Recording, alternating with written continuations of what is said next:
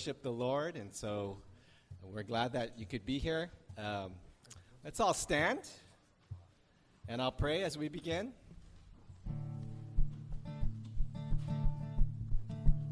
Lord, we give you praise and thanks that we can gather together in your name. We claim your salvation. You are the God who saves. So we give you thanks for this day. We want to raise up our praises to you. Join together as one voice. Sing our hosannas.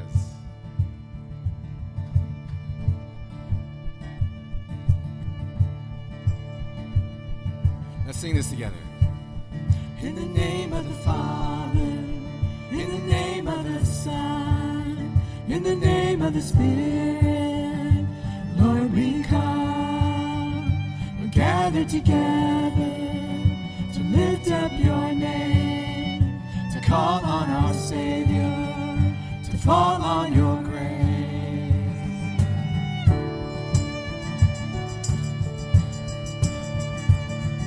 In the name of the Father. Here we go. In the name of the Father, in the name of the Son, in the name of the Spirit, Lord, we come. Gather together to lift up your name, to call on our Savior, to fall on your grace. Hear the joyful. Hear the joyful sound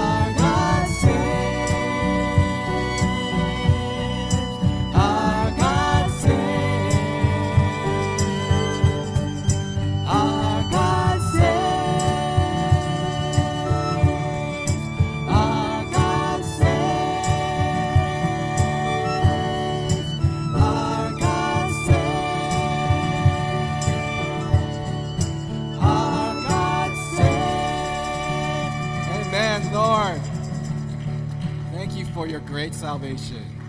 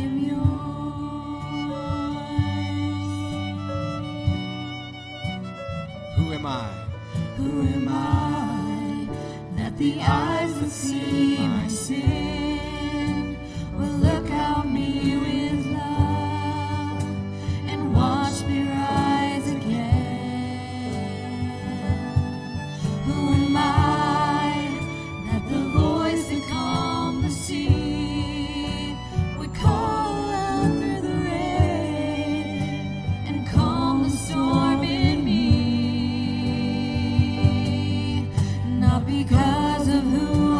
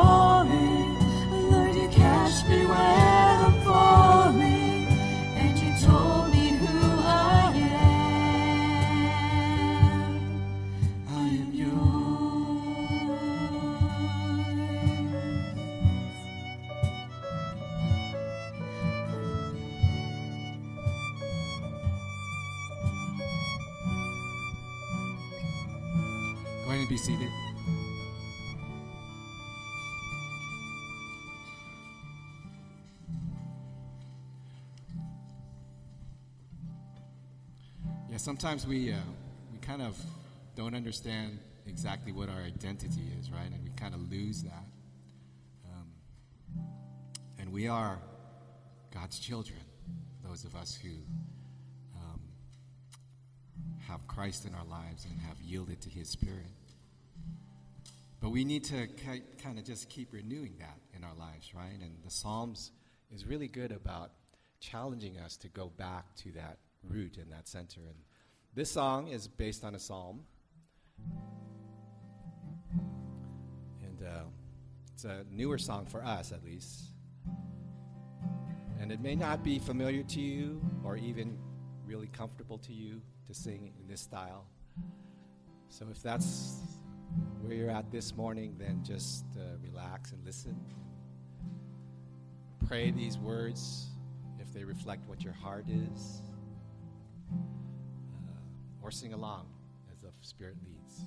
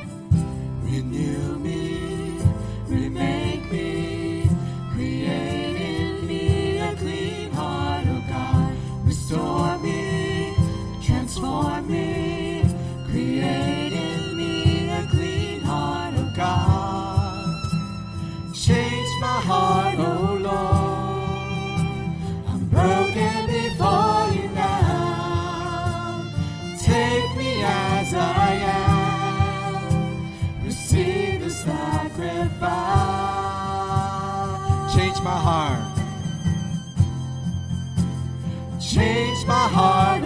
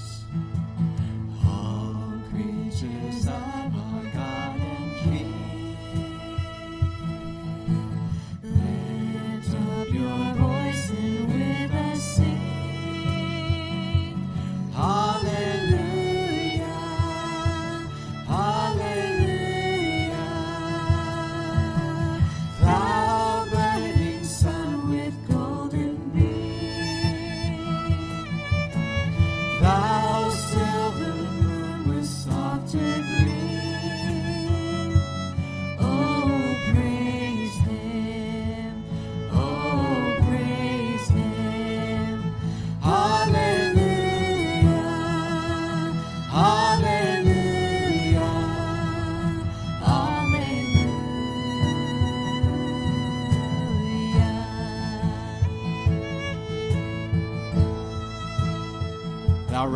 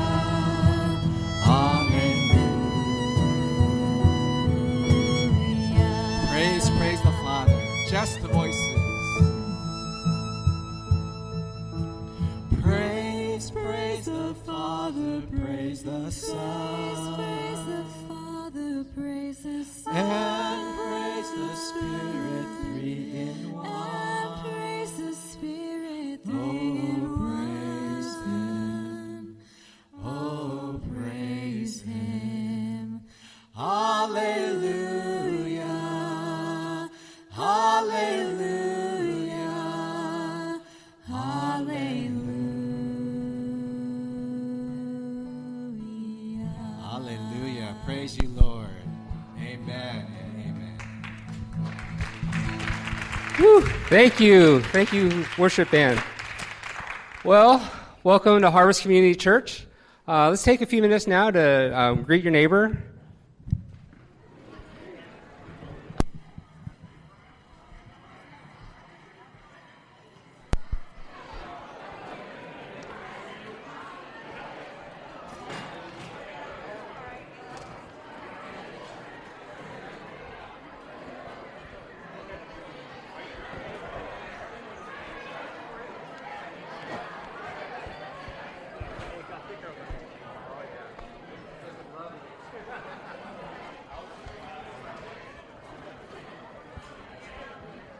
Worship the Lord, and so we're glad that you could be here. Um, let's all stand, and I'll pray as we begin.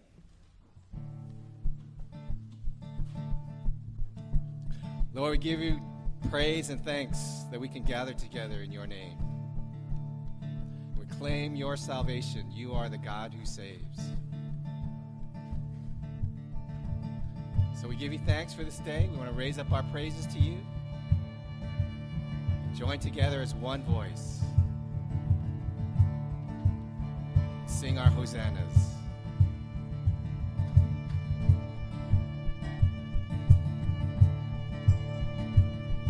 Let's sing this together.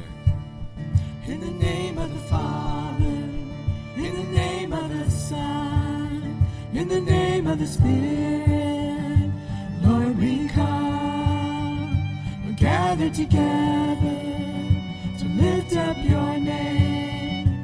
to call on our Savior, to fall on your grace.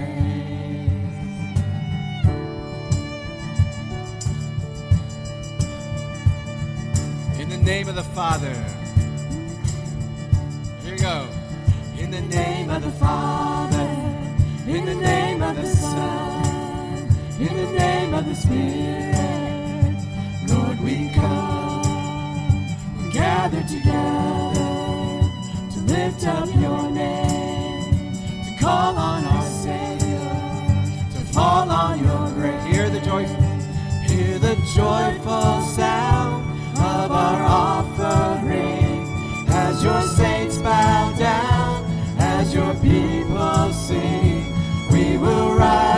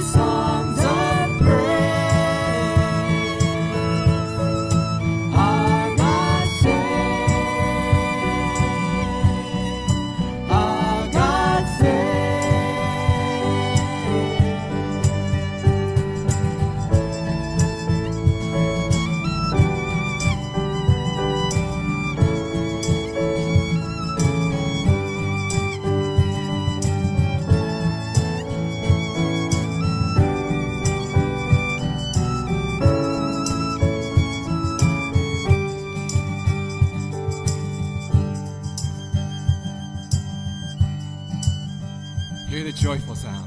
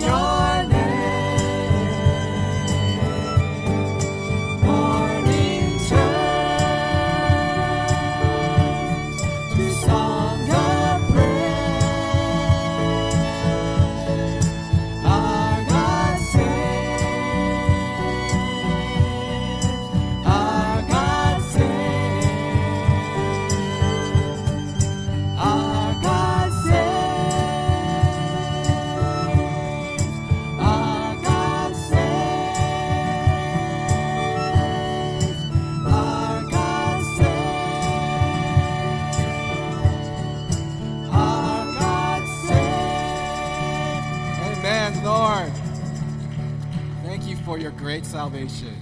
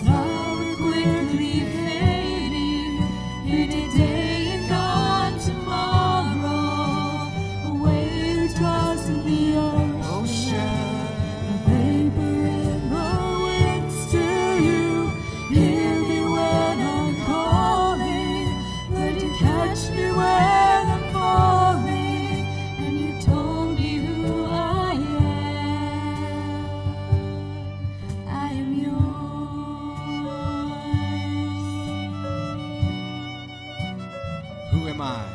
Who am I that the eyes that see my sin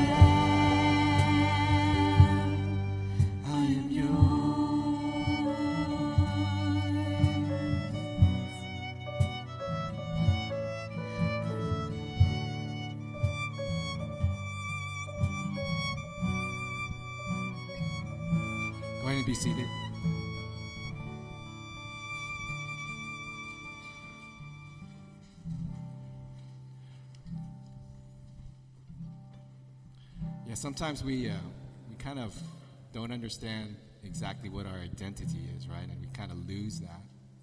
Um, and we are God's children, those of us who um, have Christ in our lives and have yielded to His Spirit.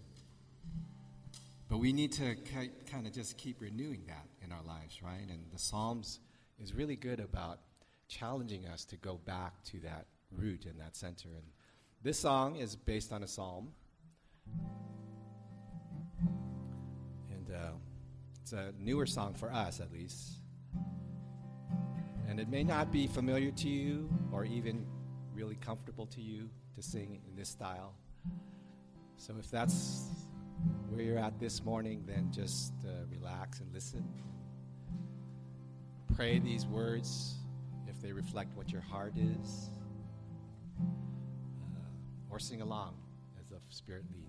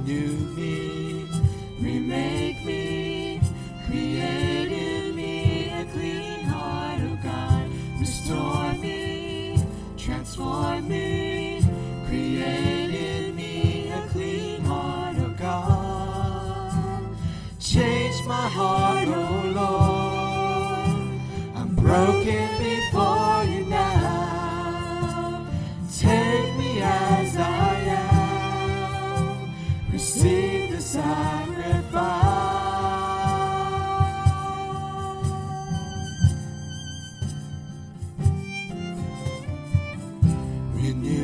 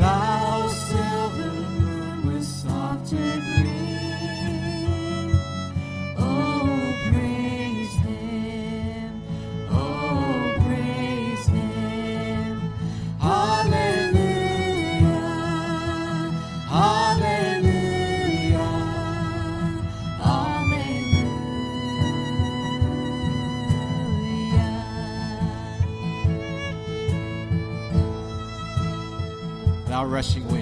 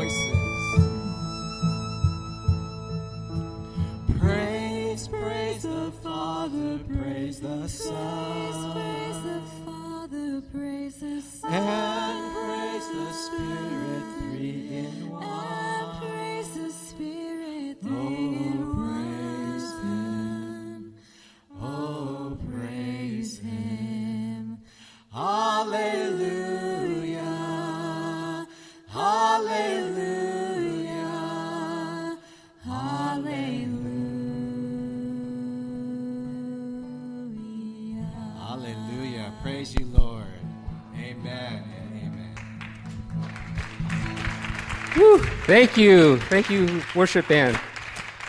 Well, welcome to Harvest Community Church. Uh, let's take a few minutes now to um, greet your neighbor.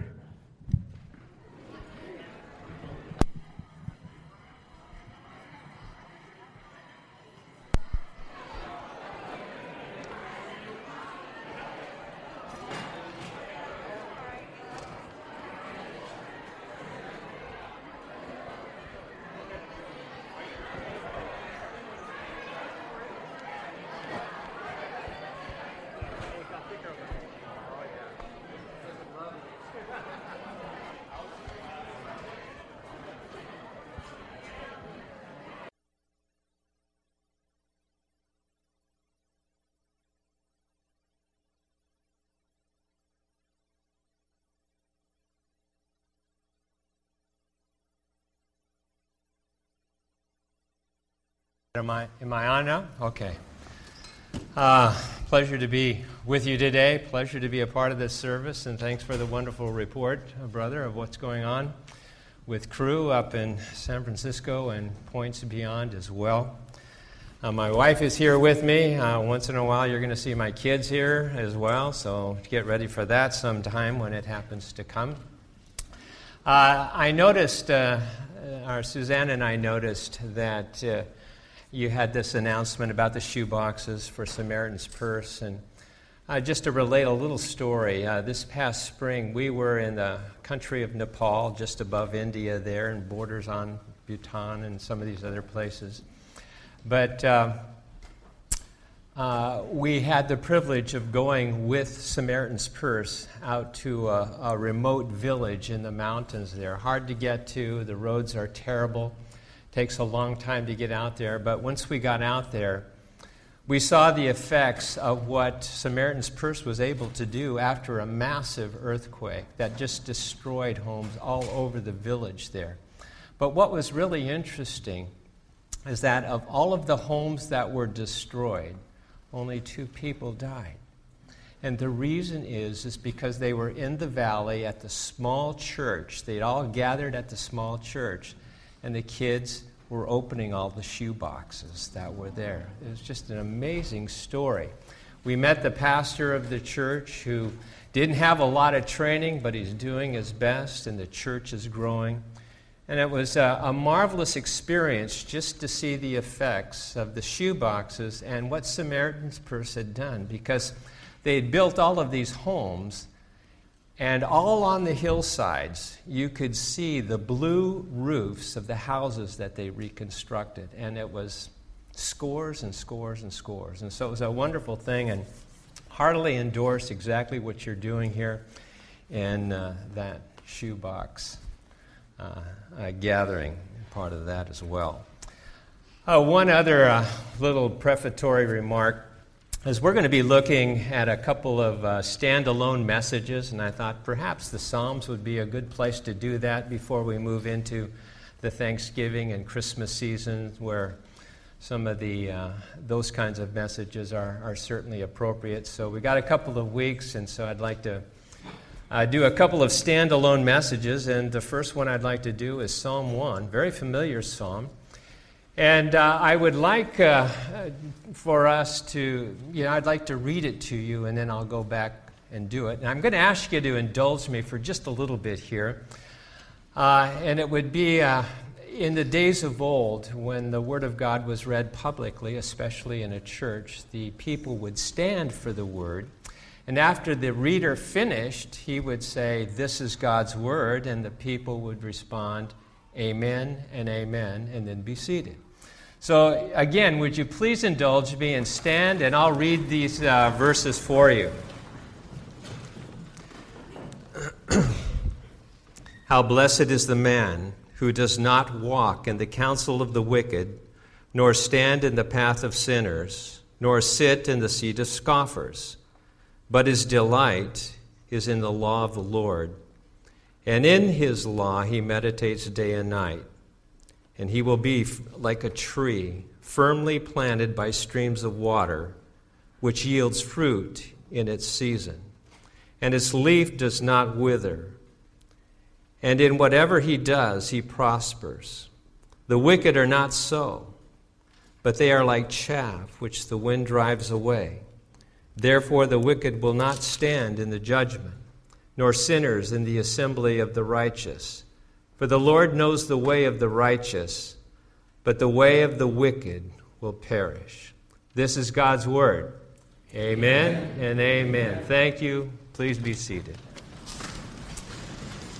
You know, life itself is uh, reflected very much in the literature of the world. And you look at uh, uh, William Shakespeare, one of the great literary geniuses in all of history. He wrote both um, comedies as well as tragedies. Uh, Much Ado About Nothing is a comedy, kind of a feel good story. And in the end uh, of the story, everybody is happy because they get to marry the person they want to marry, and the person that they thought was dead comes back alive again. Uh, Hamlet, on the other hand, is a tragedy. Uh, it's a story of hatred and revenge and opposition. And in the end, everybody dies disappointed. Now, much ado about nothing adds a lot of levity to life, and we need that.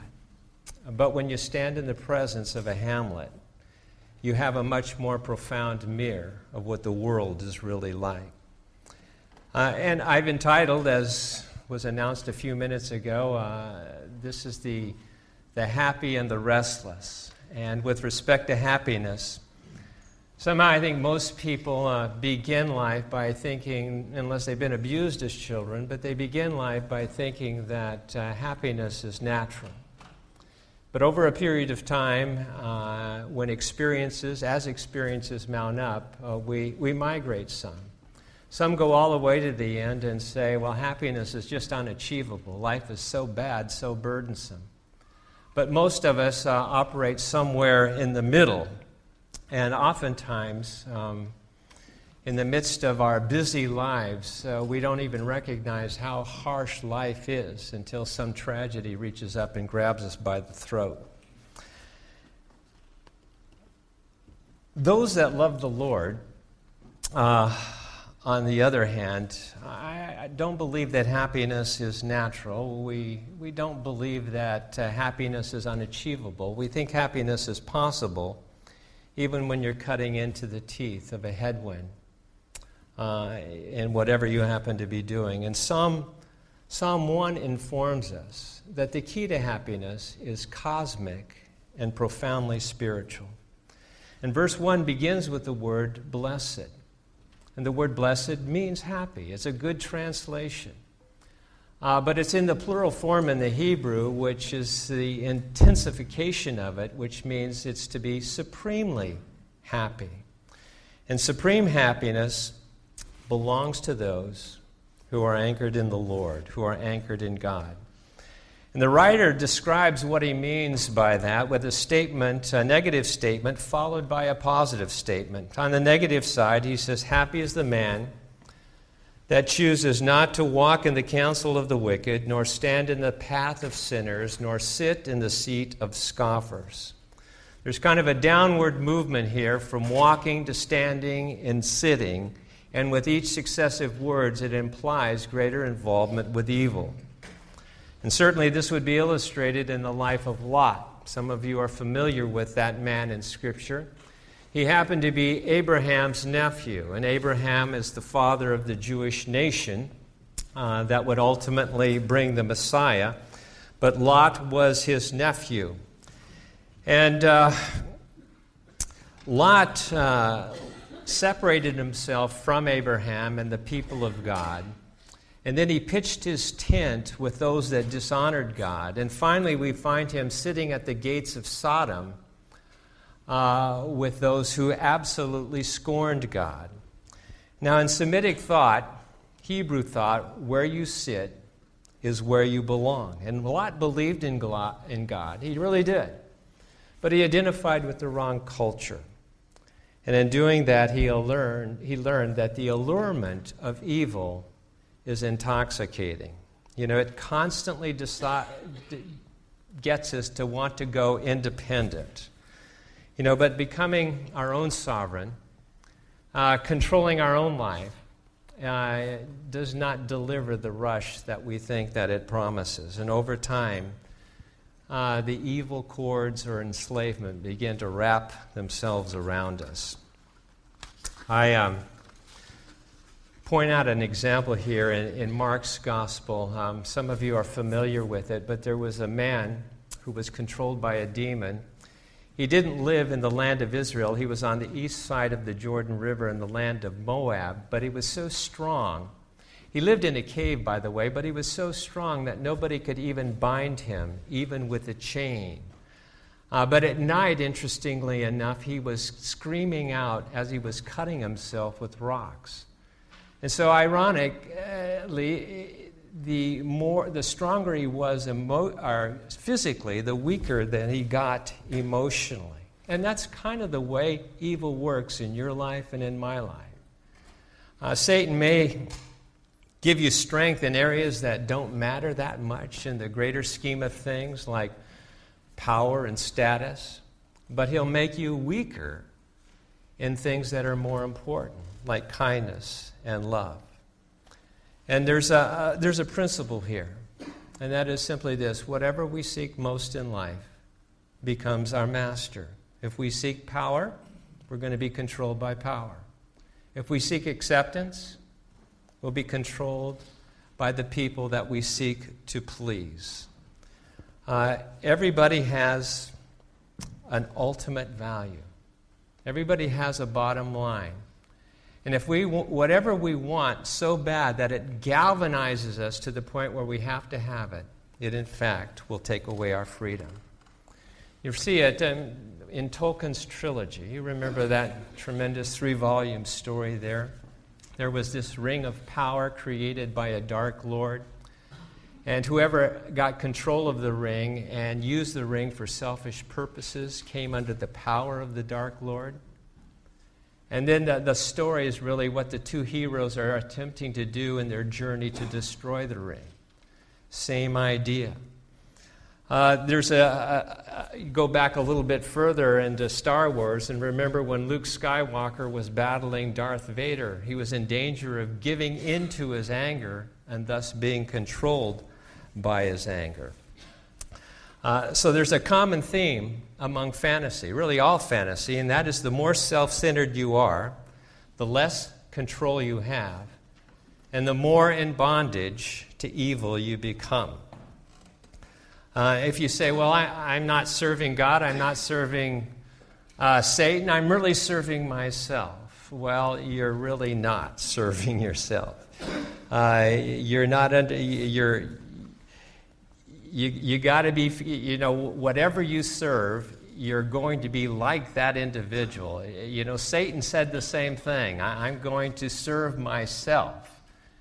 And if we say that, exact, we're following the DNA of, of Satan himself, and we don't want to do that. Now, on the positive side, the negative side is don't walk in the counsel of the wicked. The positive side is uh, the happy person happy individual delights in the law of God. He meditates on the law day and night. Now, when we talk about the law, we're not talking about the rules uh, in the Bible. We're talking about the one to whom the rules point, the one who kept the rules on our behalf, uh, the one we rejoice in because he is the one who saved us by grace. So when we talk about the law, we're really talking about the amazing gospel itself. And we delight in the gospel because it's the key to understanding God, it's the key to understanding who we are. Now, the late Jim Boice, I don't know if you've ever read anything by him, but he was the pastor of 10th Presbyterian Church in Philadelphia for years. He's gone now with the Lord, but he made an amazing, memorable statement. He says, The gospel reminds us that we are more sinful, evil, and wicked than we ever dared imagine, and yet more valued, accepted, and loved than we ever dared hope. We're so bad that Jesus needed to die for us, and yet so valuable that he wanted to die for us. And really, the key to the Christian life, you know, sometimes when we, when we, you know, get stuck on ourselves and feel superior to other people, we need to remember how bad we are. When we hate ourselves and feel inferior to other people, we need to remember how valuable we are. And so the Christian life, in one sense, can be defined as walking a tightrope uh, between the two chasms of self hatred and self exaltation. Uh, we, we need the Lord Jesus Christ. Um, and he goes on to say it, it's Knowing Christ and knowing the gospel is the basis by which we grow in His grace and become that tree like believer that He talks about, firmly planted by the streams of living water, which yields fruit in its season, and His leaf does not wither. Uh, what that verse does is it lets us know that happiness in the Lord is not superficial, because there's an analogy there between you and a tree. And it says the tree goes through various seasons of life. Winters are harsh, summers are dry. A tree doesn't always blossom, it doesn't always bear fruit. Trees don't look very good some seasons of the year. Uh, and it's an apt picture of me. It's an apt picture of you. It's how we traverse our way through this life. But the one constant that we have, the one thing that we can always bank on, is that we are planted next to a stream an unremitting stream of water. In this case, it would be the water of life that comes from the Lord Jesus Christ. That means even in drought like conditions, um, the tree like believer will not wither. So happy are those who are anchored in God. And if you try and find a refuge in anybody else, any human being on the face of this earth, uh, they're going to be crushed uh, underneath the emotional burden. You know, my wife here is Suzanne, and she's a terrific lady, and she's stuck with me now for 45 years. She deserves a Purple Heart. but she, um, she can't bear the burden of all my problems. I mean, she listens, she cares.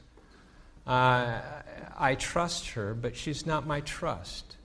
God has to be my trust.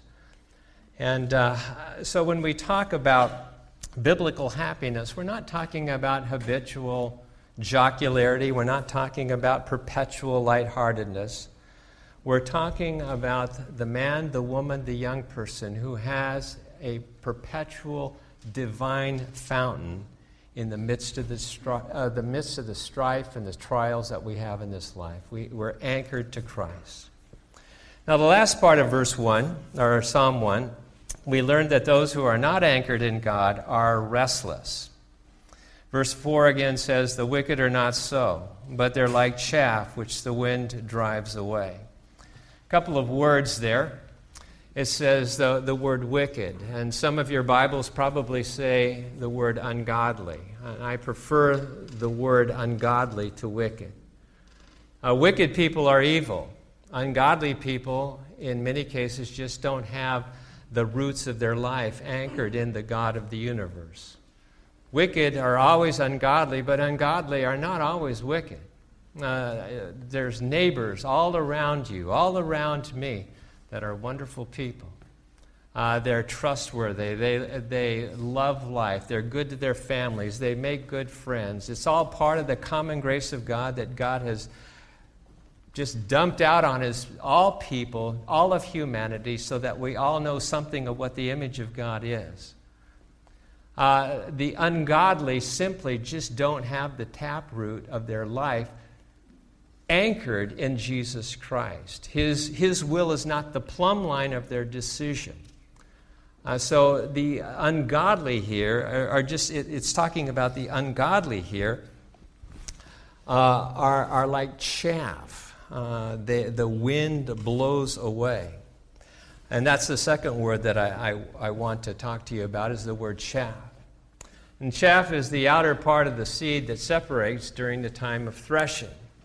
For instance, uh, at the time of harvest, the grain would be brought to a threshing floor. And usually the threshing floor was a kind of a hard uh, rock like surface, probably a big flat rock, uh, hopefully on a mound that was be exposed to the wind.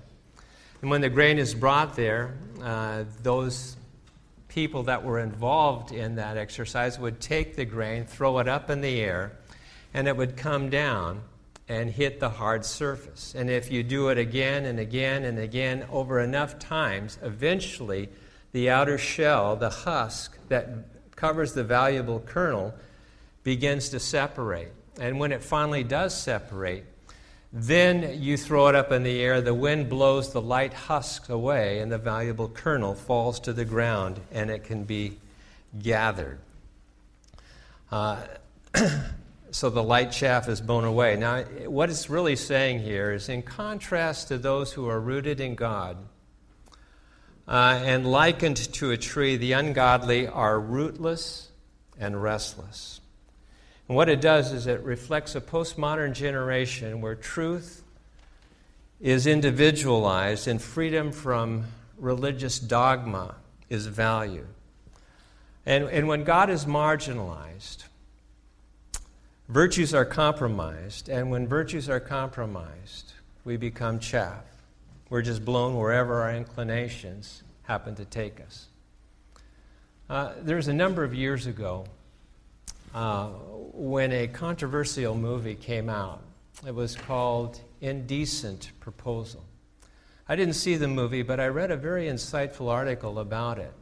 And in the movie itself, Robert Redford comes to the other two actors, Woody Harrelson and Demi Moore, who on the movie were happily and faithfully married to one another. And he offers a million dollars if he can have the wife for one night. And what the movie does is it deals with the age old question of this age Is there anything that is an absolute non negotiable, no matter what the enticement, no matter what uh, the threat? Uh, if not, we're chaff. We're just absolute chaff. The implication here is simply that if there's nothing in your life to which you're absolutely uh, um, committed, then you can be blown about. And if you're wondering why our culture is so restless and unstable today, it's uh, look no further than Psalm 1. Uh, people without God don't have roots. They're not anchored in this life to anything that's substantial. Uh, you know, one of the things that Christians can do is we can read the works of people who lived, Christian works of people who lived uh, 500, 1,000, even 2,000 years ago. And go back and read those great uh, Christians who dotted every century along the way, and we can understand it and we can be edified by it and, uh, and go there. But uh, when you read the works of those who are, do not know the Lord, it's an intellectual revolving door. It's always changing um, at times. You know, my undergraduate degree was in psychology, and I enjoyed it a great deal, but uh, it got a little confusing. I would read uh, Sigmund Freud and uh, come away feeling that man is basically bad. Then I'd read Carl Rogers and walk away from that thinking man is basically good. Then I studied ego psychology, which said man's not all bad, he's not all good, he's a combination of bad and good. And then I read uh, B.F. Skinner and behaviorism, who said man's not bad, man's not good, man's not a combination of bad and good. Uh, he's absolutely nothing. He's zero with the edges rubbed off of it. He's a machine. He can be programmed. And then the existentialist comes along and said, Well, you can't say mankind is nothing. I mean, obviously, he's something because he, she happens to exist. But since they're the product of chance phenomena, there's nothing we can adequately say about them. They're an unplanned happening, obeying no laws and moving in no directions. The only thing that we can say about them, says the existentialist, is that they exist. Now, after 40 semester units of all of this stuff, I came out and graduated with my feet firmly planted in midair. You know, what do you do with this? You know, uh, it just reminds us that, that those who aren't anchored in God are restless. So, you know, just small wonder there's so much social instability in the world. You know, I, am not down on psychology at all. I enjoyed the discipline. I learned quite a bit. My wife is, has a PhD in psychology. She's a wonderful Christian counselor. But any study of human personality needs to be poured through a biblical grid because what God says trumps everybody else, does it not? All right. Um, when, you know, one other thought here. Uh, Friedrich Nietzsche, you know, the German atheist of 100 years ago, he noticed uh, that in Europe that belief in God was losing its compelling power. And uh, he made an interesting and very insightful statement. He says, When God dies in a society, everything else is going to seem weightless. You know, I have a friend. Uh, his name is Glenn Smith, and I met him during the four years that I lived up in Ottawa, Canada.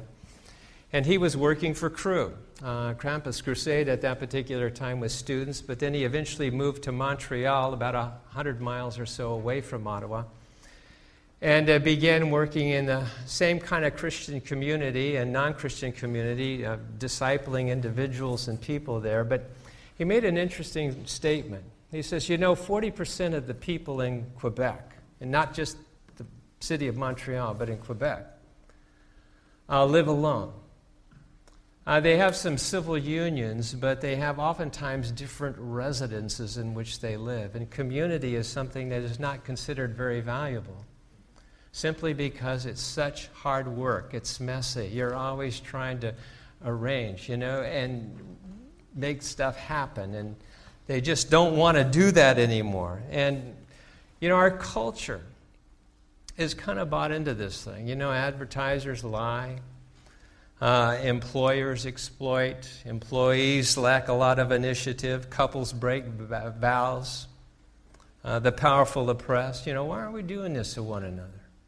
Well, we're just kind of going where we want to go, doing what we want to do. My generation experienced it, you know, kind of in a revolutionary period of the sexy 60s and 70s, and it was all reflected in the music that was going out. And um, you know, the mamas and papas, they came out with Monday, Monday and California Dreamin', but they also had this catchy little tune. You got to go where you want to go, do what you want to do, do it with whomever you want to do it with. No biblical absolutes, nothing to guide us but the want tos. No commandments, no absolutes, no right or wrong, just want to. You know, and you think you go through something like this and say, well, why not let a stranger have the wife and take the million dollars for one night? Why not do that? And I'll tell you why. If there's nothing inside you or inside me to which we're absolutely committed no matter what, then there's no you and there's no me in there. We're nothing but chaff. Nothing but chaff. And we're a facade. And the future is bleaker than the present. Verse 5 says this The ungodly will not stand in the judgment, nor sinners in the assembly of the righteous. For the Lord knows the way of the righteous, but the way of the ungodly will perish. You see, uh, unless a man or a woman finds their anchor in God in this particular life, uh, they're going to be like chaff. They're going to, in fact, perish itself. And the word perish is um, a very scary word. You see, all humankind, whether they love God or not, have been created in the image of God, and that allows them to experience love and generosity and work hard and success and, and marriage and friendship. It just, God it just poured it out like a bucket of jewels on all of the human race, the common grace of God. Uh, he, he's done that. But uh, we also uh, have a sinful nature that we picked up from the adversary way back in the Garden of Eden. And when you look at the word perish, it becomes scary because what happens when, and the beautiful part is like we're, we have, we're made in the image of God, we have God inside us, but we also battle with our own sin. And the beautiful thing that ultimately, when Christ returns, when we enter into heavenly eh, glory, everything that's associated with the image of God in us will explode in full glory. And everything associated with sin will be totally gone. And that will allow us to fellowship and love one another and enter, enter into relationship in a way that is absolutely pure. Even now, in the best of friendships, the best of marriages, we're always posturing, we're always uh, wearing a little bit of a mask. We don't want to be appear to be as vulnerable or as, we don't want people to know that we're as bad as we really are. And so we're always posturing, but all of that'll be done away and we'll all explode in glory and enjoy the fellowship that God has intended since the beginning of creation. But in hell, it's just the opposite. Everything that's associated with the image of God and somebody that rejects God is going to be removed. And everything that's associated with the sin nature is going to explode in ugliness. And there'll be, you know, people populating hell itself, but there won't be any capacity for relationship because the image of God has indeed been removed.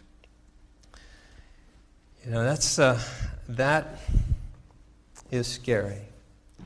Absolutely scary. And people who uh, spend their lives demanding absolute independence from God are eventually going to get it complete independence. George MacDonald, who was a, a mentor to C.S. Lewis, he said it well. He says, Everybody must come to a point in his or her life where they say to God, Thy will be done. I am not my own.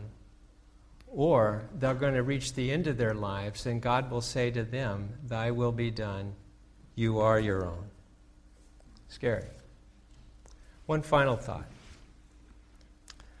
Uh, in verse 1, when it says, How blessed is the man who does not walk in the counsel of the wicked and so forth, how blessed is the man. It's real interesting. We, uh, the psalmist, uh, you know, doesn't use the, the Hebrew word for mankind or humankind. When we talk about mankind, we're really talking about men and women. We call it humankind now, which is probably a better word. But the generic word for people, men and women, in the Hebrew is not used. And it's not used in the Greek Old Testament, the Septuagint either. The, the word anthropos is the general, generic word for humanity. And Adom is the Hebrew word for it. But when it says, blessed is the man, the word is emphatically masculine. And you say, well, what's the significance of that? And, and my understanding is simply this that even though the psalmist has in mind when he's speaking in Psalm 1 men and women, mankind generally, he's speaking to men and women generally, but he's also alluding to the man in particular. And the man, of course, would be none other than the Lord Jesus Christ.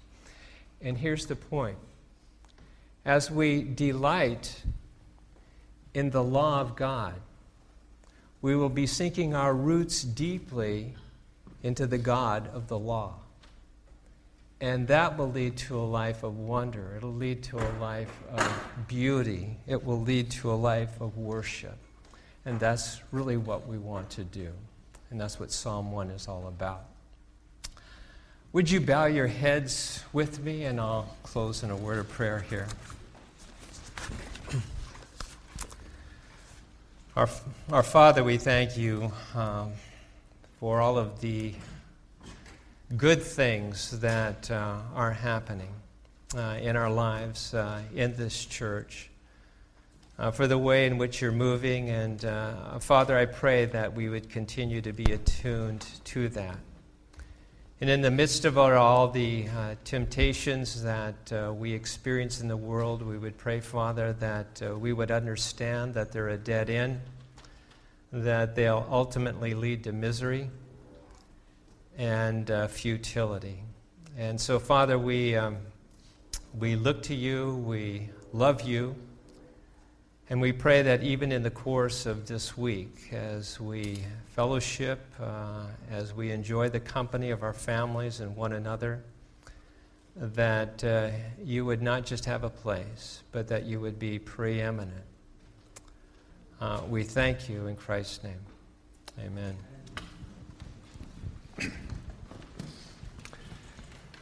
Uh, thank you, Pastor Gary. Uh, we're so blessed. And, um, you know, November truly is a, a month of giving thanks. And uh, we give thanks that uh, the Lord has brought Pastor Gary and his wife Suzanne into our midst. And this is their sort of official kickoff Sunday. So I want to welcome them again. And they're going to, you know, we've been having time to slowly integrate with them and get to know them and for them to get to know us and they will continue through that in this season. And so we look again look forward to what god has in store for us. And uh, truly you know our anchor begins at the cross. And so today as we celebrate communion we remind ourselves once again where our anchor is and who that anchor is um, in Corinthians, Paul wrote, For I received from the Lord what I also passed on to you. The Lord Jesus, on the night he was betrayed, took bread, and when he had given thanks, he broke it and said, This is my body, which is for you. Do this in remembrance of me. In the same way, after supper, he took the cup, saying, This cup is the new covenant in my blood. Do this whenever you drink it in remembrance of me. For whenever you eat this bread and drink this cup, you proclaim the Lord's death until he comes. Therefore, whoever eats the bread or drinks the cup of the Lord in an unworthy manner will be guilty of sinning against the body and blood of the Lord. A man ought to examine himself before he eats the bread and drinks the cup. Whenever you eat this bread and drink this cup, you remind yourself of who is the anchor of your life. And today, if you don't have that anchor, it's an opportunity to receive Christ, to give your life to Him. And today, as we're taking communion, as, as the word tells us, we need to examine ourselves. We need to examine our hearts. And I think in particular, we want to examine what are the areas that we're thankful for? What has God done in our life today, this week, this month, that we're thankful for? Given that Christ is that anchor in our life. I'm going to ask uh, uh, elders to come forward. So our elders are Sean Chow and Daryl Mui, and they're going to help um, to serve the communion elements. And so, as we're taking the elements, or as we're receiving the elements, I'm going to ask you to just kind of hold on to it until everyone has been served. Uh, and before you go, let, let's pray. Lord Jesus, we thank you that we can once again come to your communion table, to commune with you, to spend time with you to pour out our lives to you as you poured out yourself to us, and to give you thanks, Lord, for being the anchor in our life. We receive this grace through your name. In Jesus' name, amen.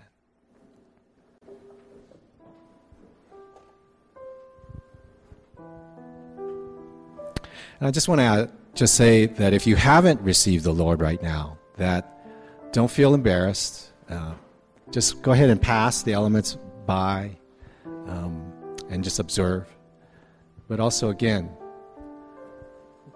examine whether or not you want that anchor. You want Jesus to be the anchor of your life.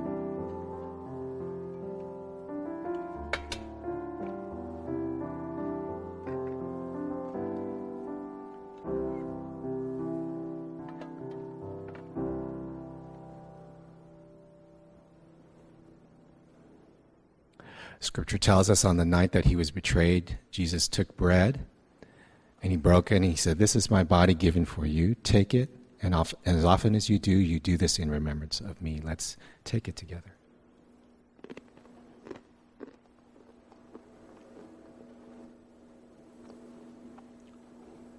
And in the same way, he took the cup and he said, This is the new covenant poured out for you. As often as you drink it, you do this in remembrance of me. Let's take the new covenant together.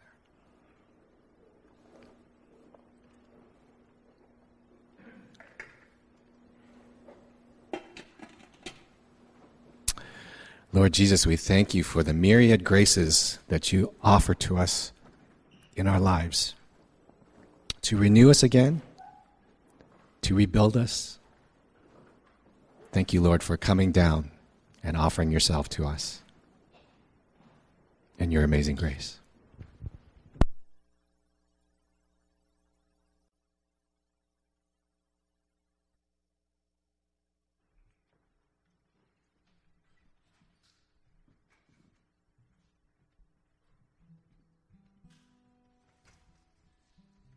continue worshiping the Lord together, and uh, the ushers are going to come forward and um, pass the offering. bags. And uh, if you filled out that welcome card, you can just drop it as it's going by.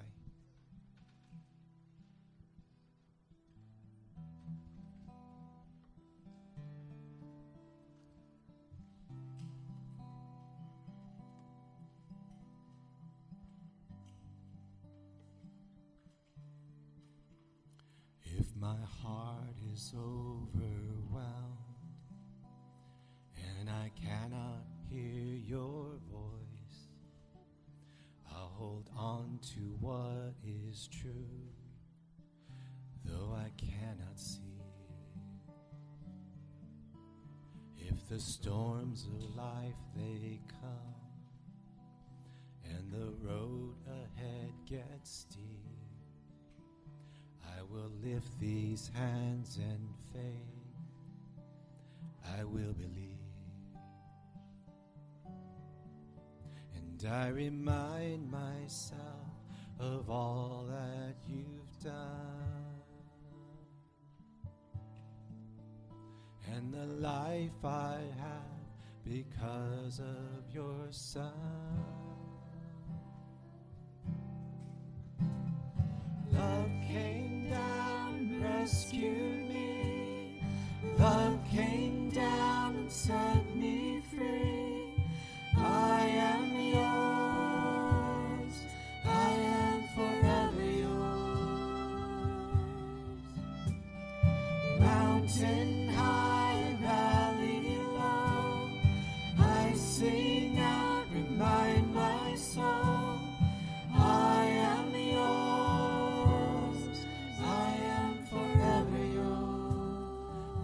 Heart is filled, when my heart is filled with hope, and every promise comes my way. When I feel your hands of grace rest upon me. Staying desperate for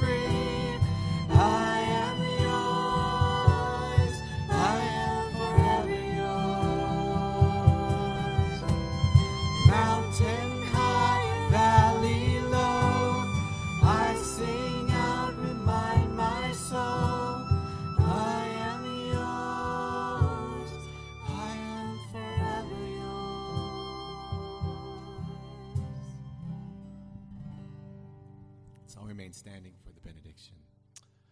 The Lord bless you, the Lord keep you, the Lord make his face to shine upon you, the Lord lift up his countenance upon you and give you his peace. Amen and amen in Jesus' name. Amen. Please stay and have a great time of fellowship and enjoyment together.